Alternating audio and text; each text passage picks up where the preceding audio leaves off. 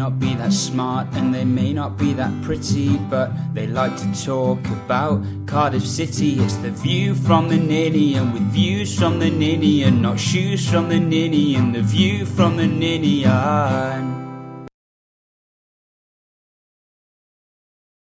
Welcome to another episode of The View from the Ninian, where we've got a week between games, and that's quite a long time when the games have been coming thick and fast, like Ross McCormack. Joining me, as always, to discuss the Huddersfield game on Friday night and all the other stuff that's going on at Cardiff City at the moment is Ben Price. Ben, you were using a new microphone, but it didn't work, did it? No, I'm gutted. I was like genuinely be really excited to use that today. Like, can't wait, but no, it's gone tits up. And Tom Phillips, Tom, you're not buying that microphone that Ben bought now because you've been put off by what just happened, haven't you? Yeah, I'm gonna stick with my dodgy headphones that came free with something. So I think it's from an aeroplane. So yeah, I'll stick with these high tech, high tech equipment Yeah. Uh, it's a shame about your microphone, Ben, but you still sound crystal clear with your old microphone, so it's not all is not lost. Um, we'll start with the usual. Friday night we drew nil nil with Huddersfield. It wasn't the most invigorating of games, but we didn't lose, so that's the main thing. Um, ben, coming to you first. It was a bit of an off night, shall we say? There, nothing really got going across the pitch. We were defensively relatively solid, apart from one Curtis Nelson tackle. But it felt like the kind of game that we would have lost under Harris. Is that fair to say? Yeah, that's actually what, exactly what I said to the missus. Um, it was a tough slog to watch, though, wasn't it? It wasn't a pretty game of football. It no. really felt like two teams that were absolutely shattered and ready for a week off. Two teams going through the motions, wasn't it? it really was. It was like they knew what they needed to do to go out and play football, but they couldn't quite get there. It felt very end of season. You know, where two mid-table teams are playing mm. against each other, they've got nothing to play for. Whereas this is the exact opposite. One team's pushing for the playoffs, and the other one's fighting relegation.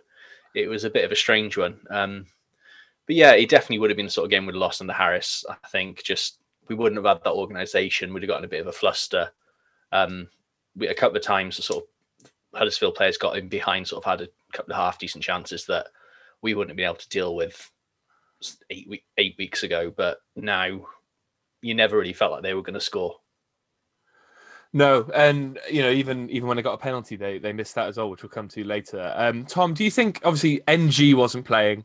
Um, Thomas Sang came in, and uh, not criticism on Sang. Thought Sang was very good, but Ng being missing, he kind of leads that high press, doesn't he? I mean, we saw it at Derby; he was doing it until the 90th minute, which led to Vaulks' goal.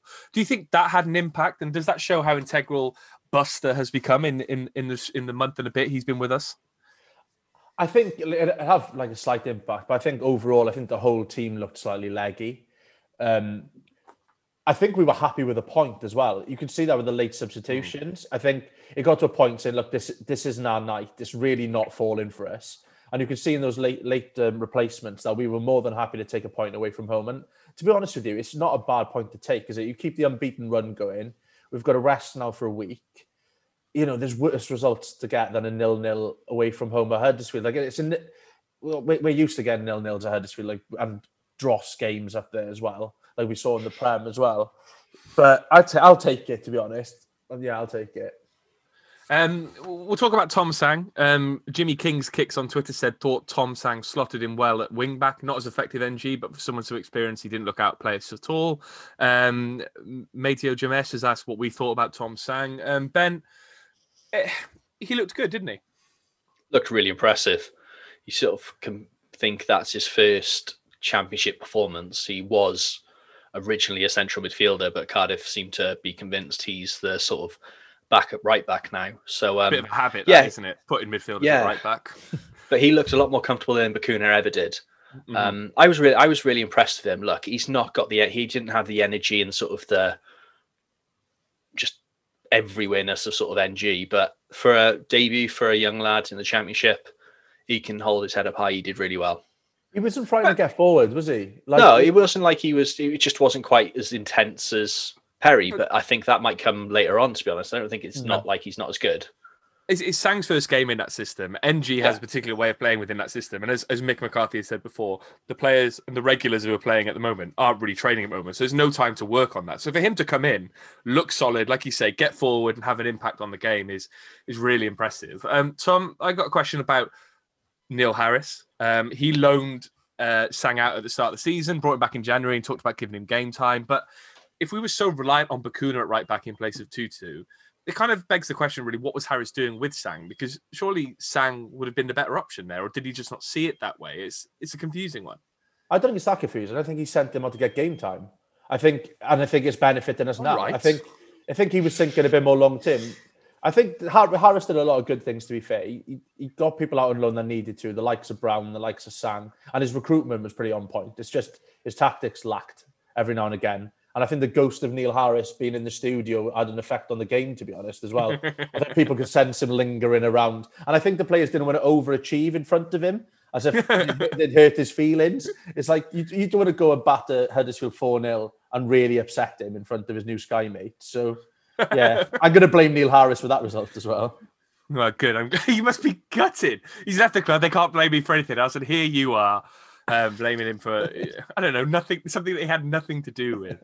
Um, obviously, there's Ben, there's there's a lot of injuries around the squad at the moment, and we'll, we'll come to the left back uh, situation. But, you know, we don't really know what's going on with Ng. But it, it's nice to know that we now have a player there who can slot in, and we, we don't worry about it. You know, with Bacuna going at right back, there was always that trepidation, but Sang looks solid. Yeah, um, it's nice not to have that fear of dread when you see the team sheet and Bacuna's at right back. Um, I think McCarthy couldn't actually remember what kind of injury Sang had, like what kind of knock it was. So I think that gives you an idea of just how severe it was. I think it was just a case of the Friday game was a bit too soon. Probably if it was a Saturday game, he'd have probably made it. Um, yeah, potentially, but also I think it's it's the optimum time for a little bit of a break, isn't it? If you're someone Yeah. like Ng who plays that high intensity game, you can you can be rested on a Friday game and not play again until the following Saturday. You've got ten to two weeks, ten days to two weeks off then to really recover. So I think it, it was probably sensible um, team management from McCarthy, wasn't it? yeah, I think it worked. It's not exactly like it was a disaster of a sort of thing. It came back to bites in the ass. Realistically, I'd, as good as he's been in that kind of game, would Ng have made a huge difference? Sort of made us win the game. I don't really know. It was one of those games. I think it was destined to be nil nil from the first minute. Yeah, it was, yeah. I mean, uh, apart from the, the penalty, um, Tom, we, we we talked about Bacuna there, um, and, and you know, dreading him being on the team sheet, but it was it was almost a bit surprising that he was dropped this week. Um, you know, we've got people, we, you know, we had a strong bench. All of a sudden, you got Bacuna. You had people like Johnny Williams on the bench. Ben mentioned it earlier. We seemed to be quite happy to take the point, but do you think there could have been a different approach from McCarthy late on in the game? A bit more energy coming off the bench, like a Williams, to get in between the defense and the midfield, break those lines, and and try and open something up. I think the only thing that was open was us at that point. We looked a bit nervy in that last quarter of an hour, and I think it would have been the wrong thing to bring Williams on in that situation. I think maybe starting with Bacuna might have worked because you could see our high press wasn't as effective as it was in other games. There's a couple of games which really landed, like Derby and Bournemouth, but it Mhm. just it didn't really work. Like we weren't the unit didn't seem to be moving quite as fluidly as it was in the other games. Like you could see a couple of times when Maud pushed up, and then you could see the frustration because the ball's been slotted around him to Mm. someone else because the other player wasn't coming with him. But yeah, I, I possibly would have liked to seen Bacuna come into it a bit like from the start, but I don't think it was the right game for Williams to come on as much as I would love to have seen him playing. Do you think, uh, Ben, that we're, we're wasting Williams at the moment? He doesn't seem to be getting much game time. He's what he's made what 13 minutes so far. No, I don't think it's a waste thing. He sort of he was unlucky to come in at a time and then sort of pick up a really sort of annoying knock that we'd probably seen him a bit more. It's then he's fit, he's come on, decent 13 minutes when he came on. Like Tom said, it wasn't the right game for for Johnny Williams. It was there, there's plenty more football to go. We've still got probably around quarter of the season to go. I think we'll see plenty of him over the next few weeks, and probably now Mick signed a new contract, we'll see him for the next two years. Um, to be honest, Johnny Williams wasn't the player I think we were missing, or sort of. I didn't even think Bacuna was. I think it was the influence of Marlon Pack. I felt Mm. like Vaulks and um, They did it Vaulks and ragged, didn't they? bit too similar. Just no one was sort of doing that role of sort of at the back or sort of starting stuff off as well of sort of just that little holding role that Pax really sort of found himself in and sort of flourishing in at the moment. It was um surprised to see him come on so late, but I guess like we said, look, the lads have played so much football. It's no wonder they're knackered. Probably the right thing to do to give them a rest long term. I think I'm that's the thing, isn't it? it? Like that, that's our off game, and it's still a point away from home.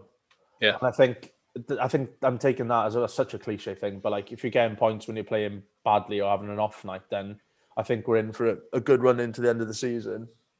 I think so for sure. Uh, Jimmy King's kiss asked about Johnny Williams as well. Said Johnny Williams should have come on. Everything felt single pace with 20, 25 minutes to go. Felt like we would have added some urgency, run up defence, and open some space. The other thing that came up quite a lot in the Twitter questions was the situation at left back. We've gone from an injury crisis at right back to an injury crisis at left back. Um, Nathan LCCFC, what would we do? What do we do at left wing back against Watford? Worth putting Hoilett there or go with Brown, assuming Bagan can't play. Um, Milo Davis has said gutted for Bagan firstly, but also think the injury could cost us, especially if Ng is out for a number of games that leaves us so narrow. Brown looked decent and Sang was impressive, but they're getting nowhere near the levels of the Perry and the two Joes in terms of getting forward.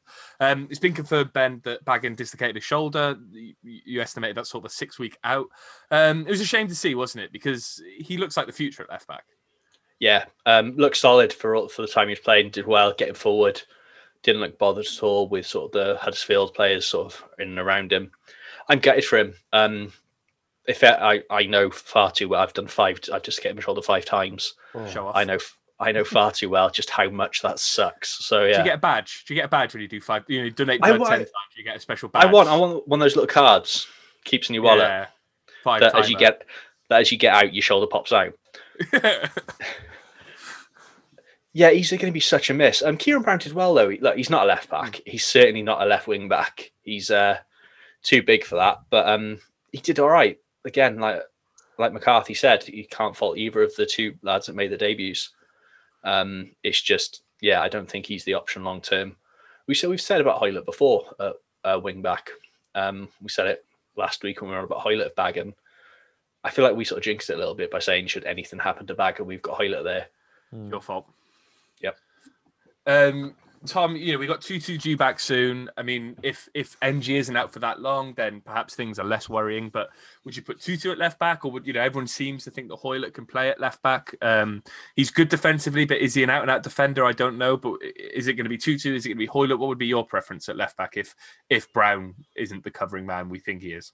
I don't think it's Brown anyway. I think I thought he did all right, but there was a couple of times like he played Campbell on side and possibly Campbell should have scored. But that might come with a bit more training with the lads. everyone, yeah, everyone completely. pushed up and he didn't. Um, he really put a shift in, to be fair to him, but yeah. he missed he missed a header as well, which one of the things you think would be one of his strong points, and they created a chance from that. He doesn't quite look at it for me. I don't think he's quite up to the standard that we need at the moment. I think I'd be tempted to put Hoilett there, and it's, it's a risk, isn't it? Putting Tutu back in there in a position where he normally plays right, then moving him to left for a first game back. So I can't really see past either changing the system or playing Tutu there. No, sorry, um, Hoilett there. Would you not look at Ng there though? Because he loves cutting in on his left foot. He's, he's sort of good. He's good with both feet. Yeah. He'd probably be if, if he's the fit, person I'd yeah. look. I'd Yeah. look at putting also Tutu on the right and then putting Ng on the left. To be honest, if that's where it's going, Yeah, um, just because he's so comfortable on either foot. I think they said that N- Ng will- will be back for Watford. They were hopeful, weren't they, as well? So, Yeah. so it if- didn't yeah, feel like anything more than a knock, did it for Ng? So you'd hope so. No, yeah, that's. I, I don't think that's a bad shout. To be fair, Um, I, I saw a few people mention that uh, Ben that perhaps you should have kept Cunningham. Um, I mean, h- how many other left backs do you think we need if we were going to keep Cunningham? That would have meant we'd have had four left backs with Brown coming Yeah, back. we, sh- we should have kept Jazz Richards and Traore as well, shouldn't we? Yeah, yeah, Going ex- back. yeah, What's Rolf Fletcher doing at uh, LA Galaxy these days? yeah. I mean, we did release Andy Legg quite prematurely, so maybe he can come back in and do a shift at left back. He wouldn't do a bad job. He seems No, to keep still himself in decent shape. He I does, think, yeah, I think Jazz Richards is going to Haverfordwest just to keep fit for the call from Mick. yeah. I think that's all it is, really. No, I no think he got confusion done dirty. with the Bluebirds. Yeah, I I just think that's what it was. He got done dirty by his agent. The Bluebirds want to sign you. Right, give me that contract, sign it. Hang on. Which way am I going? Yeah, he thought he was going to Barrow, but he's going to Haverfordwest. Um, and the final point in that game, Tom, uh, Phillips stared down another penalty. I think that's something like 12 missed penalties out of 14 in his career. You know, I don't think it's. A, I think it was a 11. lie. Twitter thing because they said in the commentary it was like something like Seven. from sixteen. I think. Yeah. I think, but I, th- uh, I think, uh, yeah, maybe, but I just saw it on Twitter and it was uh, from a reputed source, so I'm going with it. All right, I'm going with it. Um, he's a wall even when he doesn't need to save penalties, isn't he? It was really weird because, like, when he stepped up for the penalty, it was like that quiet confidence. Now it's like, I don't think he's going to score here. Yeah. And I- even and he hit it wide, and I think even if he got in the corner, I think Phillips had it. He had it covered, yeah. Phillips has gone the right way. like, Phillips has gone the God, right this way. bloke is a freak, and then he made it. He made a massive save late on as well. He's really Yeah. finding his feet. I feel sorry for Smithies again now. Poor bloke. Yeah. But just, they yeah, just sat there going, "Fuck's sake!" yeah, why'd I have to get ill? But um, yeah. yeah. have to get a weird illness that no one knows what it was. but yeah, Phillips looks solid, and I you can see the defense have got the trust in him as well. Perhaps that's why they're giving away penalties now. Better off giving a penalty away than letting them have a shot. Curtis Nelson just wanted something to liven up the game. this is a boring one, boys. I give away a penalty. Just do Um, something. Just jumps in. It's a crap penalty to give away. I mean, that was Curtis Nelson of old because he's been pro- improved in recent weeks. But nonetheless, it was a point. Um, takes us to 11 games unbeaten. And Ben, more importantly, it takes us into a break of eight days. Obviously, we're, we're going into a, a week now where we don't have a midweek game. Um, just how important is this week going to be in terms of recovery? I think we've talked about it in, in regular podcasts. The players have been running on fumes, haven't they? I think it's massive. Um, I don't think it's going to be too relaxing for the players. I think they're going to do quite a bit of training. I think it's a good chance to get on the sort of training ground, sort of work on some stuff. Doesn't have to be too intense, but work on a couple more bits that could be improved on. Mhm. Um, I think it could be a real nice boost, sort of coming at the perfect time to give us that last big run. We've got a tough run of games coming up as well. So I think a bit of refresh and sort of a nice sort of relax and sort of go back to basics period for the boys is going to be huge going into that tough, tough run of fixtures. Um, Tom Mick has said recently, obviously the regular players haven't been training, just recovering. Um, you know, we've talked about people like Brown coming in and Sang coming in and, and learning how we play. I mean, what are the things that you think that they should be focusing on this week in terms of drills on the training pitch? You know, getting to grips with new players, new systems. What do you think they should be doing? I think it's that, isn't it? Just that Mick's clearly got game plans, and it's just this is a week now to test it because since he's come in, like you said earlier, the games have been so thick and fast. They've had hardly any time to do anything on the training field, and the fact it's been unbelievable that we look so organised considering we've had was eleven games, like nearly a quarter of the season, and it feels like Mick joined last week. So Mhm. it yeah, it, it it's in, integral this week to us. It's come out a good time. I think Barnsley have got a midweek game as well, haven't they? So they don't have the rest as well because we need Yeah. them to drop off for some time because they're playing some unbelievable stuff at the moment. So I think yeah, it couldn't come at a better time, and we've got the international break around the corner to have a little bit more of a rest for our younger players as well. Poor Kieffer Moore's going to carry on running, obviously, but everyone else can have a bit of a break. But yeah, Moore's going to have the best summer, isn't he, of just doing nothing for I- I- yeah, the he- best part of a couple of months. he'll, he'll do a Tomlin. He'll end up putting about three stone on when he Yeah. comes back because he just Discover sat that on Greggs exists. oh no, it's the Euros. Shit. Oh, it's the Euros. oh bloody hell! But um, He's he's going to be knackered after that final, isn't he? yeah, July the 11th, and then he'll be back. What back in. Premier League season starts around mid-August, so he's got about a month off. No, it starts early. It starts early August because you've got the World Cup. Oh shit! The season's yeah. starting early. It's like again, it's another season with fuck all break in between because you've got the Euros.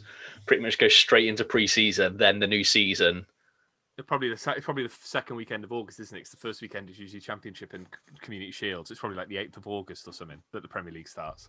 Yeah. Well, anyway, some players will have a rest, not Kieffer Moore, and but the, the, Moore. these the, yeah these gaps are coming at the right time for us because, like you said, we got some huge games coming up, and uh, uh, they're tough tough teams to play. But it's good that we're playing the teams around us as well.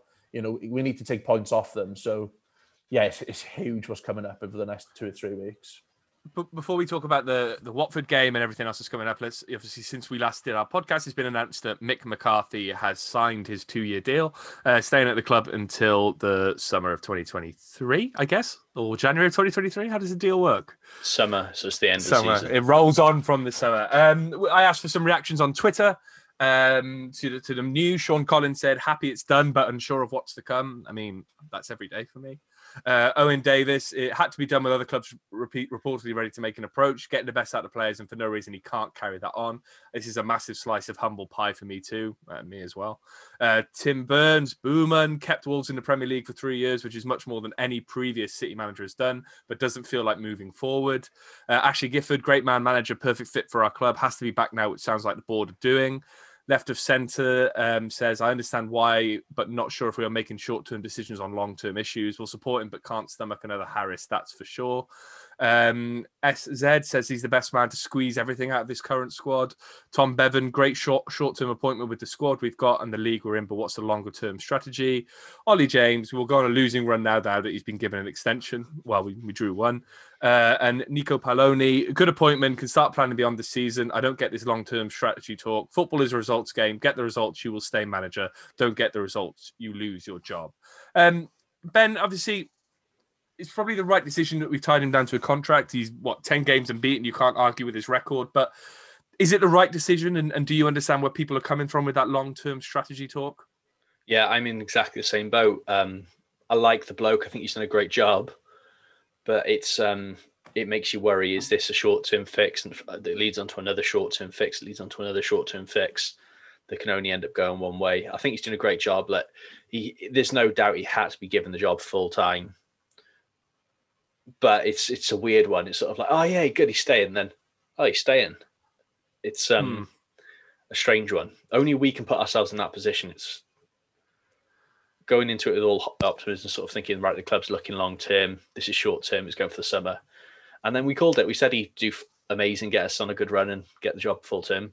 Hopefully, though, we um don't end up with the problem we've had before. It seems like the club behind the scenes seems to be moving the right way. Like there's we've called for as part of what we want for it is like a pathway for the youth system and understanding what's happening with the youth system.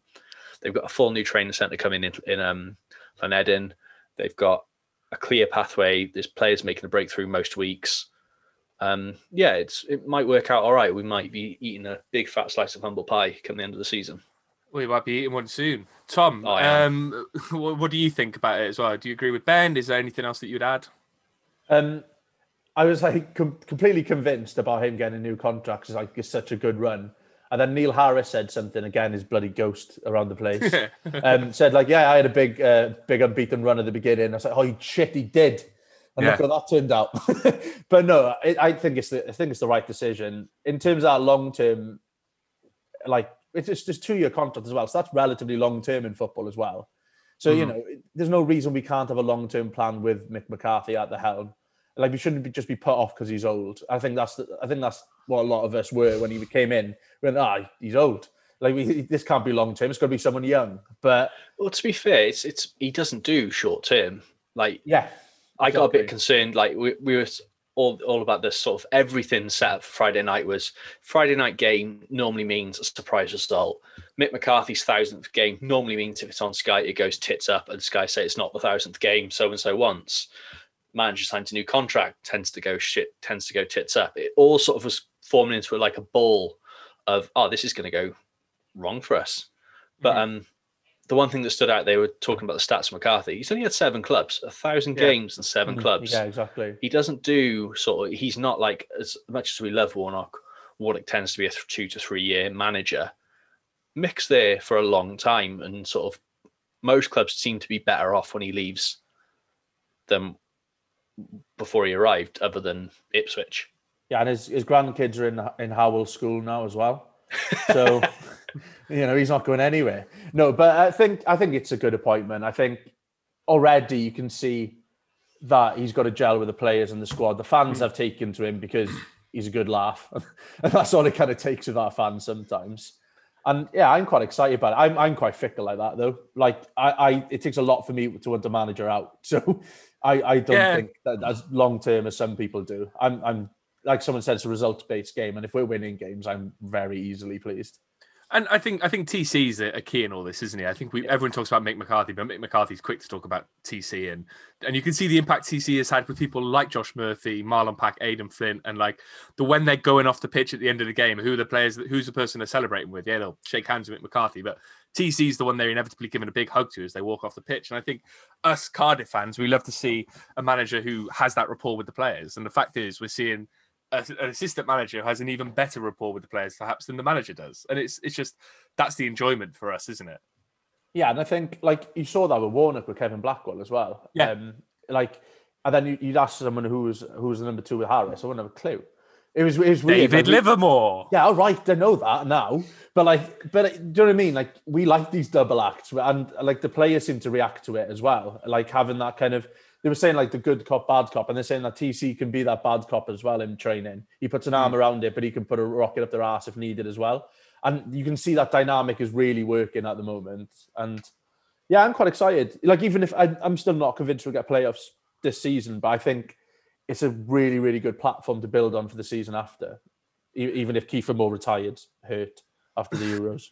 Just Um, knackered, obviously- just left at Yeah, just- Wembley. Just, Reti- he's literally turf over him because you can't peel him up.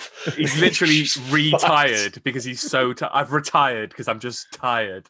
Uh, Um, Thank you, thank you. Um, always as good as my pun on Friday night. Um, let's go back to January. Obviously, when he came in, um, we did a podcast. I wrote an article uh, which was shoved down my throat on Radio Wales on Friday night. Um, by, uh, Oh, I enjoyed that. people for his- I did enjoy that. um, I mean, we. Uh, uh, this is the clip going back to what we talked about during the podcast.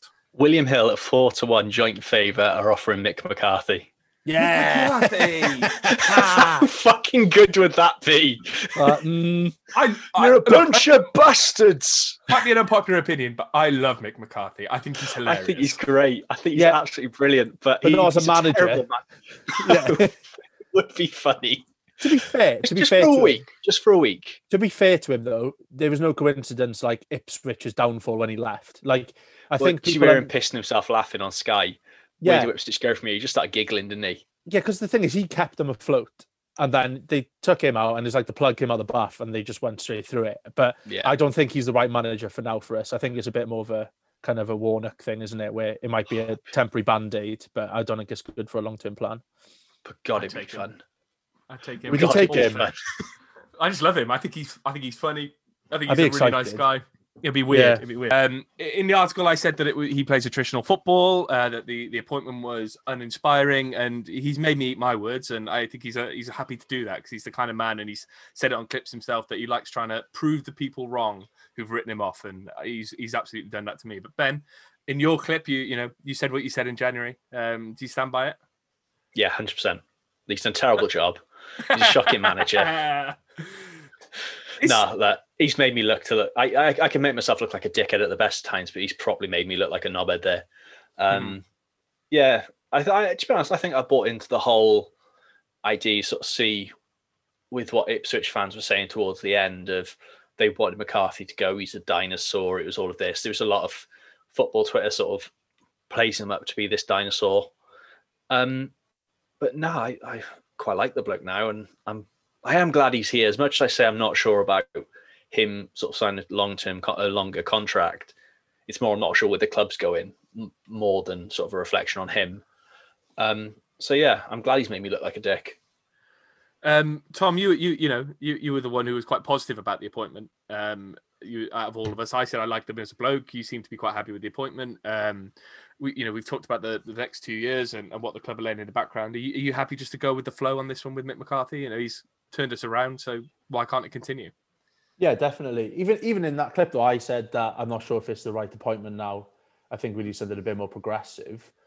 But yeah, I, I, I've always liked him, and I think he's one of those ones where because he's been around for so long, people just say dinosaur for the sake of Mm. saying dinosaur because they're just used to seeing his face on the TV. It's Where there's more to him than that. Like he's clearly he gets the best of some bad teams. Like like I said, his work at Ipswich and my Bath analogy that I came up with. I was quite impressed by that actually. it's a good analogy. Yeah, it was good. Yeah, um, but yeah, he, he did. He worked wonders there. Like he finished, was it five times out of six seasons in the top top half of the table with a poor side.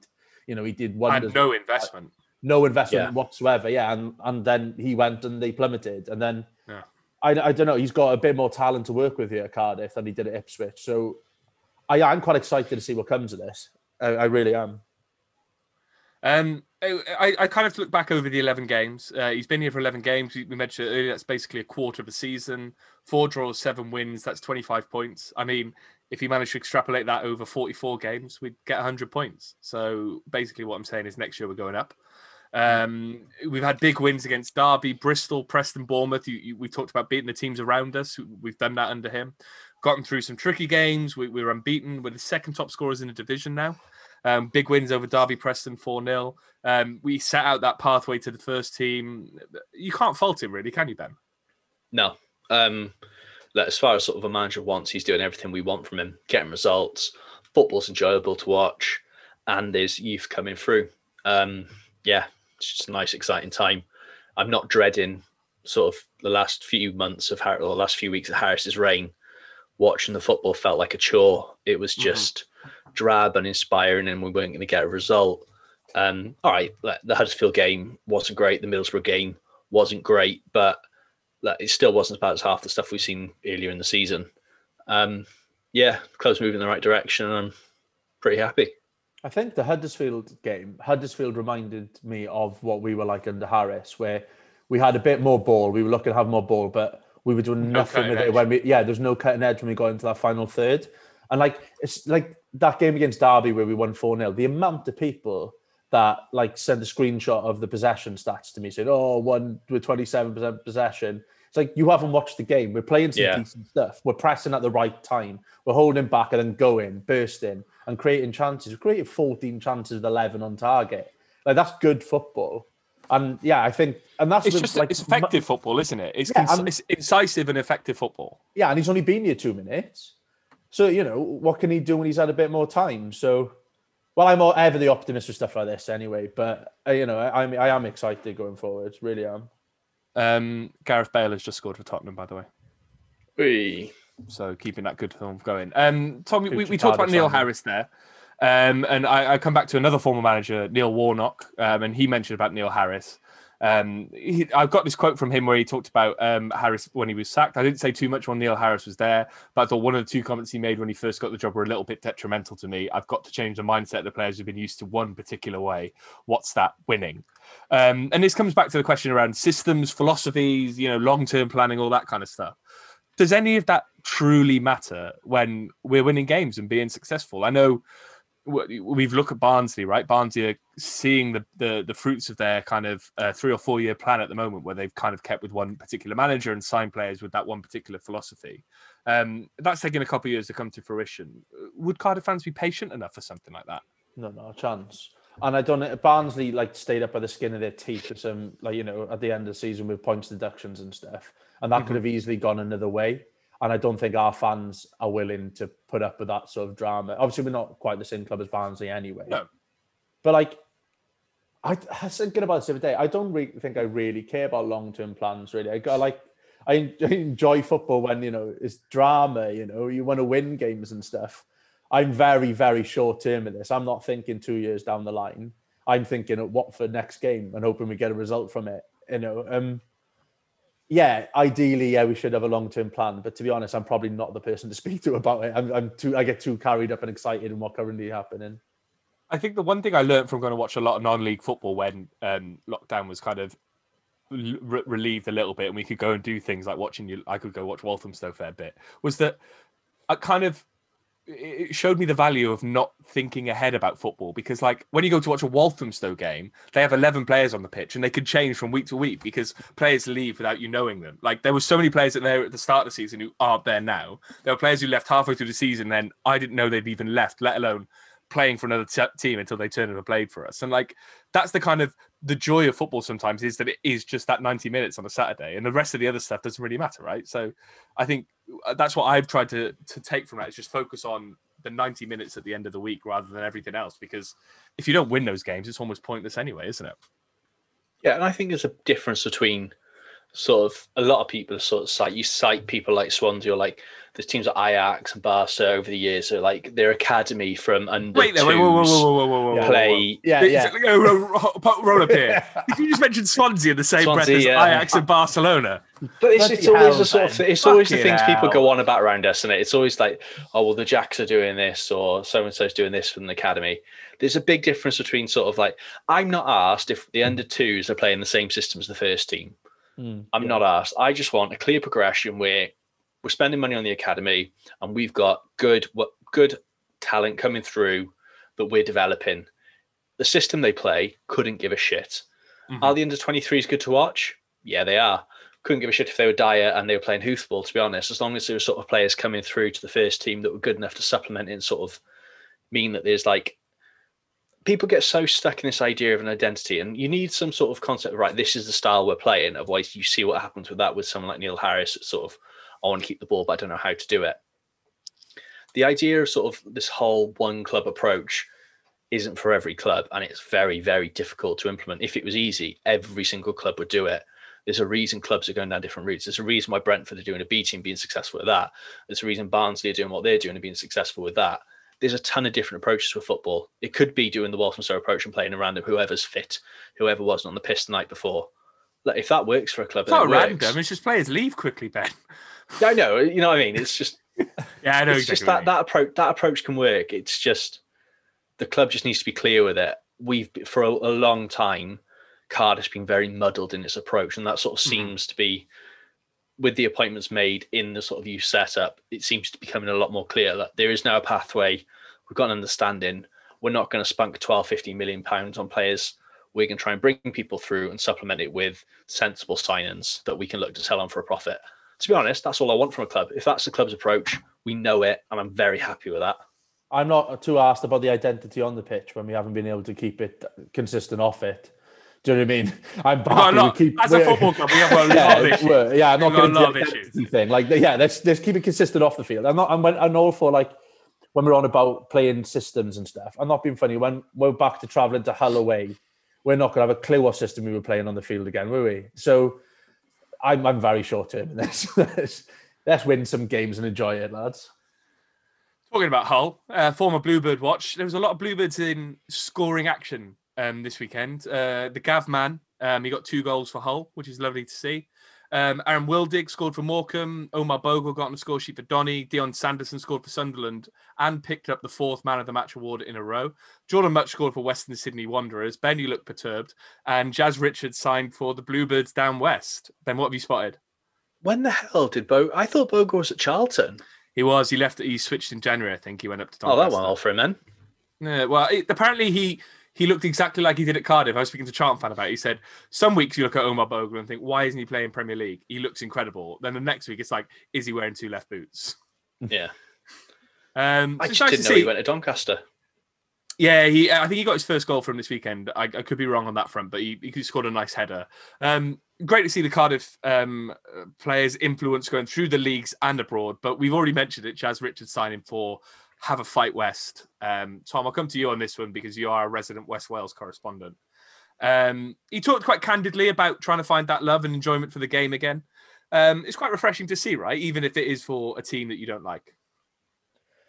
Um, I don't mind Haverfordwest because the the manager's my dad's mate. So and he drinks in the same pub in Carmarthen as me. But um, shout out to Wayne Wolves there. Um, but yeah, it's I don't know. It's weird seeing like you've got like Neil Dan's playing for like Connors Key, but he's like 38.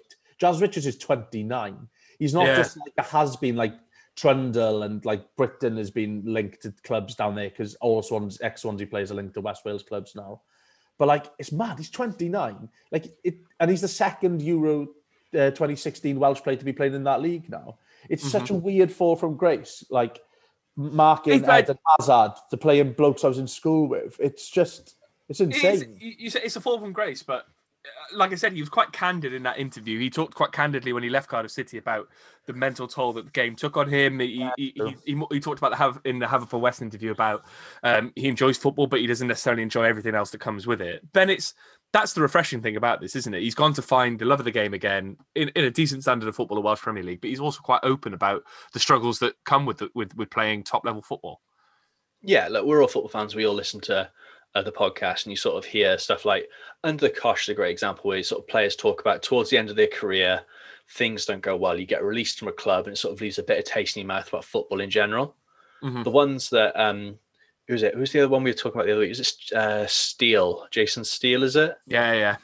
He went and played like a goalkeeper that's played for United. He was, he was playing as a striker, wasn't he? he, he thought, fuck it, I've not enjoyed this. I'm going to go play with my mates on the pub on a Sunday and was Mm. playing up front. And sort of that, that's how he found his love for football again. Mhm. And sometimes players need that. It's well and good. Like Jazz was on a decent contract at Cardiff and some good money at Fulham and sort of done well for himself and played in the Euros. But if you're not enjoying what you're doing, then there's you're not going to get fulfillment in life. You're going to feel miserable. And hopefully this sort of gives him that boost again because he can clearly play at a much, much higher standard. But sometimes like playing at a higher standard doesn't matter if you're not enjoying it and you can sort of sort your mental health and your well-being out. I hope that's Here, true. here. I hope it's true for that. Uh, But I'm suspicious because it's so far west, Haverfordwest. He lives nowhere near it. What there's something going on, and I don't know what it is yet.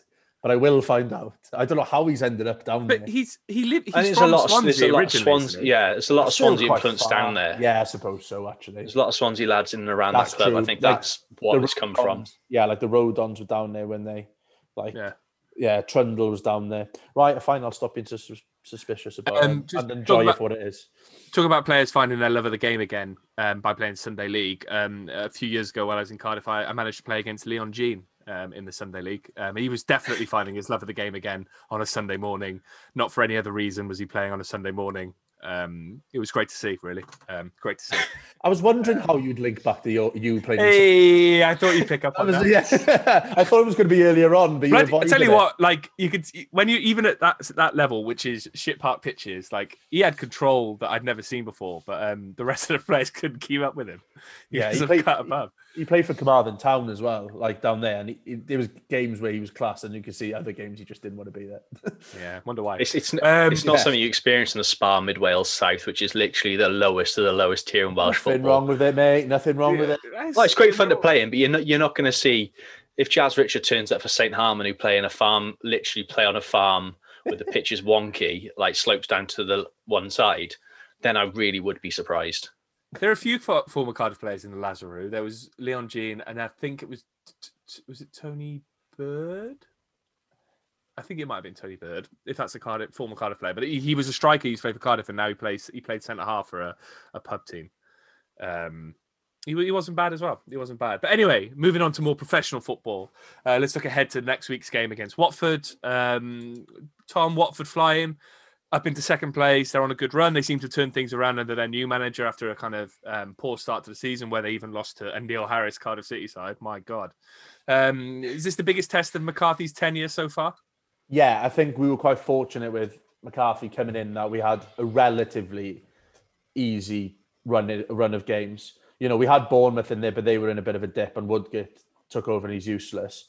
Um, so I think, yeah, I think the next few weeks are the, the, big test, to be honest, and it, and it doesn't get much harder than doesn't get much tougher than Watford.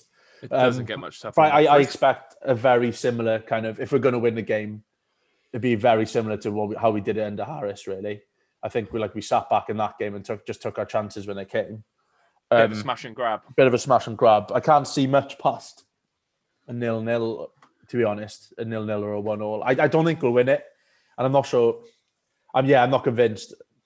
Um, Well, good confidence so far. But Ben, I was going to come to you on this question. Barnsley now sit three points ahead of us with a game in hand. We simply can't afford to lose, can we? If we're serious about the playoffs. No, it's but um, I think it's other games in the round that we're gonna. If we lose this, this isn't gonna be the game why we don't make the playoffs. There's earlier in the season I gonna be a mean- big factor, Yeah, that was 23 of those before January. but we're talking think- now. now I don't know. It, it wouldn't be a disaster if if if we lost one 0 and sort of played all right. It wouldn't be a disaster. Um, I think like as close as it's going to get. I think Jay think goal difference could play a factor in this season with the playoffs the way it's going.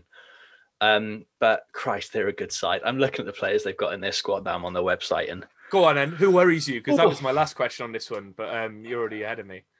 their midfield is tasty, isn't it? Will Hughes. I think Will Hughes, Will Hughes is a lovely footballer. Lazar. There's some wicked, wicked players, man. Sanchez, uh, that Carlos Sanchez. I genuinely, he looks. He's the he came on for his debut um, on Saturday. He's the youngest looking 35 year old I've ever seen. He looks about 20. He's 35 and he looks so young. But yeah, it's a, it's like this is a good Premier League quality squad um, that sort of are massively underperformed. You've got players like Tom Cleverley's got several England caps. Um, God, I didn't know it was that Uh, Carlos Sanchez. yeah, Craig Cathcart is a regular for Northern Ireland International.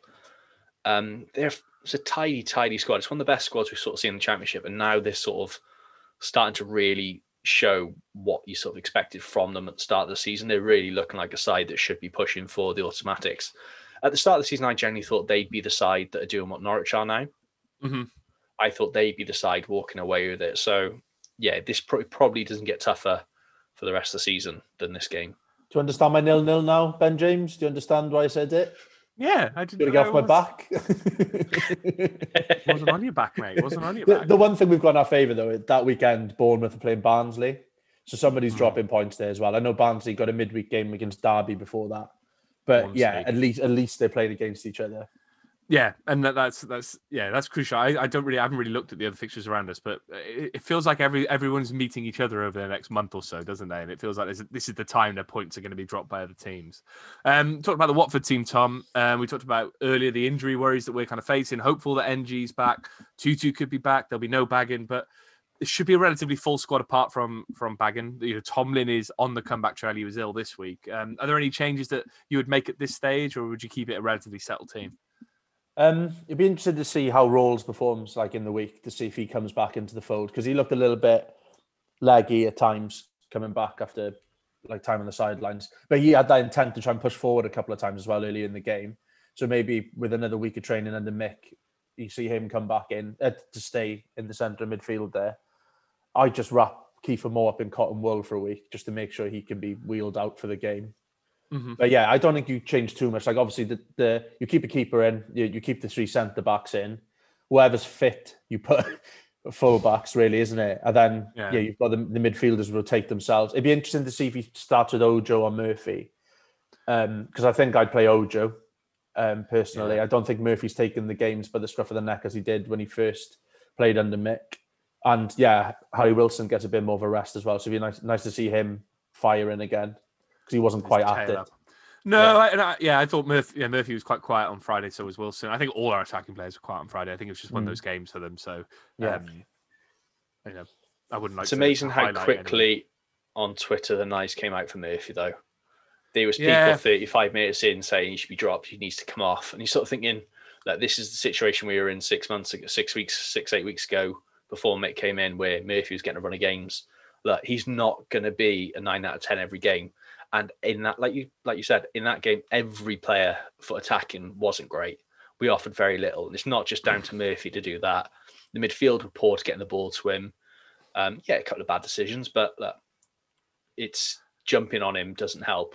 We see well, look, that he needs that support let's let's let's if we we talked earlier about whether we want that long-term strategy and approach to things and and murphy is that that's a prime example of why cardiff fans aren't patient enough for a long-term yeah. strategy and approach because if it doesn't work after 35 minutes then they want to write it off. So that's the way it goes. Um let's get your predictions in then. Uh, ben i'll come to you first. What are your predictions for next saturday? Uh, i'll go one all one one tom you're nodding? Yeah one all all right, I'll go 2 0 Cardiff. Uh, why, why, you Ben? why not? Why not? you both went two goals, but I've just gone two goals to Cardiff. Talk us through it, Ben. Why are you so confident? I'm not so confident. I just think it. I just think we'll we'll do them. We'll do them on the do them on the break a couple times, and uh, Harry. Wilson will, Harry Wilson will get a goal, and I think Kieffer Moore will get a lovely header with his lovely hair. Fair enough. Yeah, that's what I That's it. That's it. Um, and now to round off the podcast, as usual, is the view from Ninian Hall of Fame. I always kind of explain what it is. This is our take on the best moments in Cardiff City history.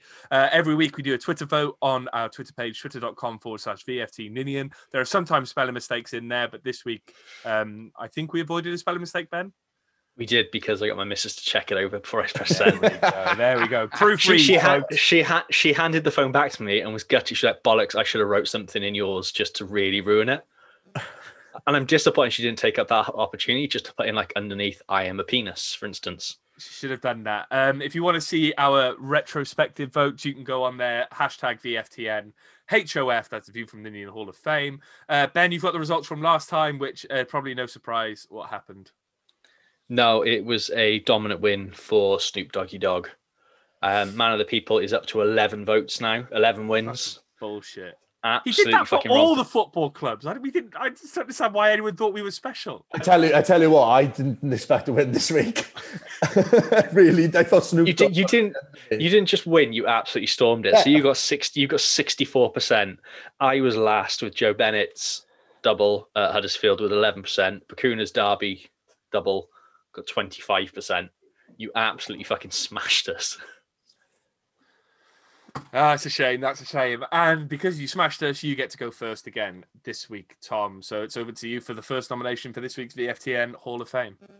I think most of my like Hall of Fame entries are either weird things like random people wearing Cardiff shirts or something to do with Sol Bamba.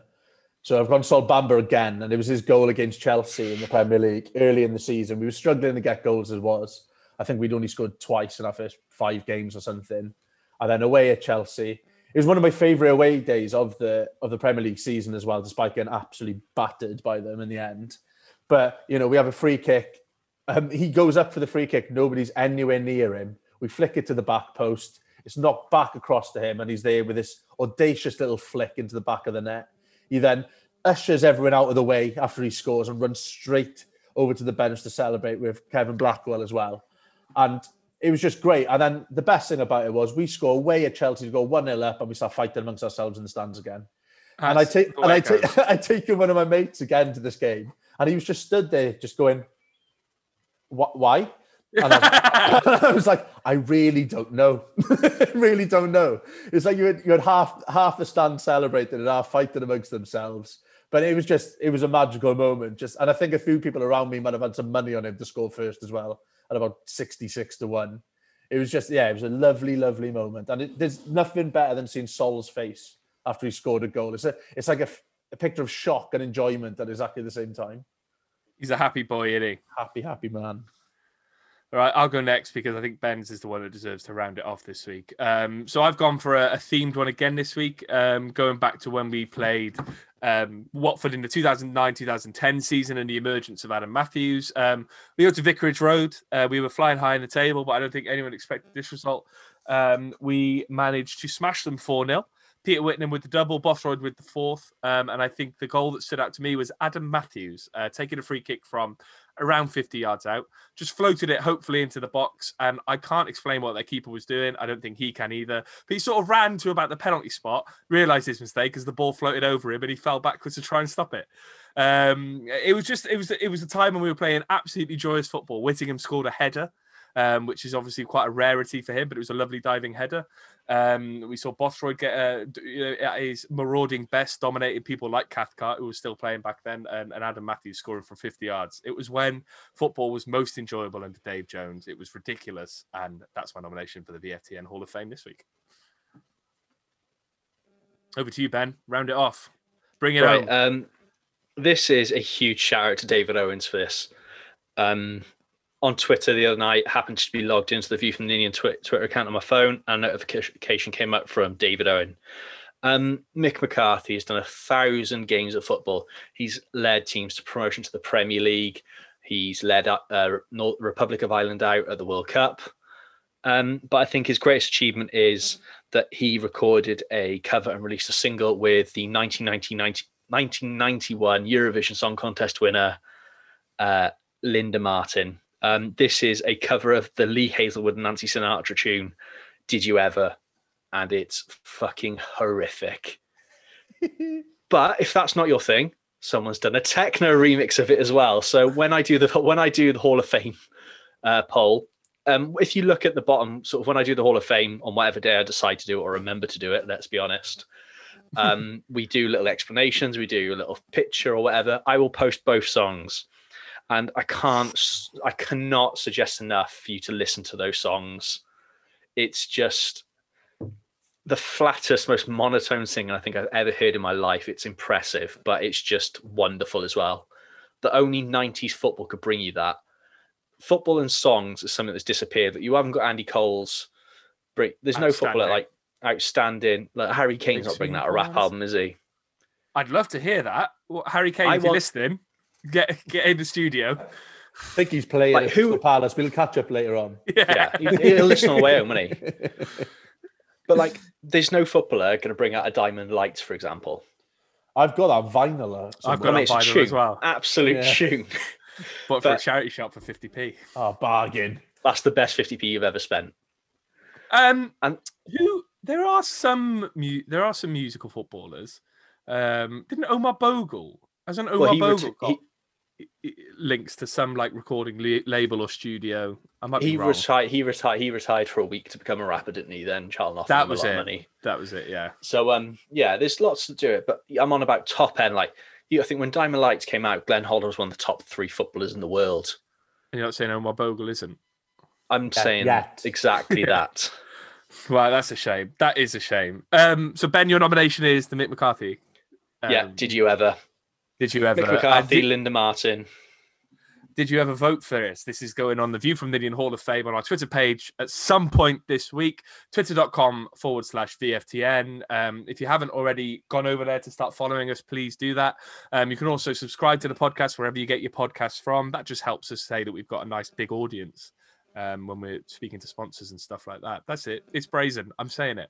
Uh, we've also got a Ko-fi. Um, if you ever, if you like our music, like our music, if you like our podcast, oh, you've blown it. Our singles come blown it. yeah. Oh no. if you like, um, if you like what we're doing, you like our podcast, like the website, please head over to our Ko-fi. That's ko-fi.com forward slash VFT Ninian. You can drop us a little bit of money there because we do this purely out of passion, and we do have some costs that go with it, like Zoom and and the Ko-fi. We have to pay for it. Um, so please head over there and drop us some money if you like. Um, obviously, we, we, we couldn't go this whole podcast without the, the, the mention of Peter Whittingham. Obviously, his inquest um, was um, took place this week, um, and and Ben, it's just a reminder, really, isn't it, of of people we've lost over the last year, but particularly that we're coming up to the year anniversary now of probably our greatest player um, losing his life. Yeah, and just you hear about how it happened, just stuff we've all done. We've all sort of play fighted, have a fight like you had a few pints, you prat about your mates, and just for something like that to happen and end with someone losing their life doesn't matter that he's sort of an amazing. He was an amazing footballer. Uh, he's a bloke that is due and his second child was a few weeks away from being born. He never got to see his kids. Um, it's just horrible that inc- the whole inquest just reading about it and just hearing how such of an accident it was. Yeah, it, Really, really tragic and really, really sad to read. And Tom, uh, you know, with, with the talk of fans going back into the ground, I mean, what what kind of tribute do you hope to see from the club for him? It, it feels like nothing will do will be enough, right? But the, the club need to do something. And, and I'm sure they will because he's No, they, yeah, sorry, I, I, I, I- don't mean that they. I wasn't saying you were. I'm just, I'm just, I'm just Yeah, yeah, reframing yeah. it. I, I know they're going to be doing something when fans are Yeah. back because they want to give the, the, the, the right, the right um, respect to him. Yeah, yeah. Everyone loved him, like in and out of the club. The fans, like the media department, like the tea ladies, everyone loved him because he was just a, like a, a great bloke to be around. Um, but yeah, I, don't be surprised if there's a stand renamed after him or, or anything. You know, n- nothing would be t- too much because you, you can't underestimate what an impact he had on our club. He's an absolute legend. I know that word's thrown about a lot, but he he was a legend, and uh, yeah, it'd be great to get back there and for us to actually show our appreciation for him properly. hmm Yeah, I agree. Um, so yeah, that is the one to make the last word about Peter Whitting on this podcast. I think yeah, it's it's the ultimate tragedy, and um, it's it's a shame really that we'll we'll never be able to truly show to show him him personally what he meant to the football club. So for, for you know, as always, here's to you, Peter Whittingham.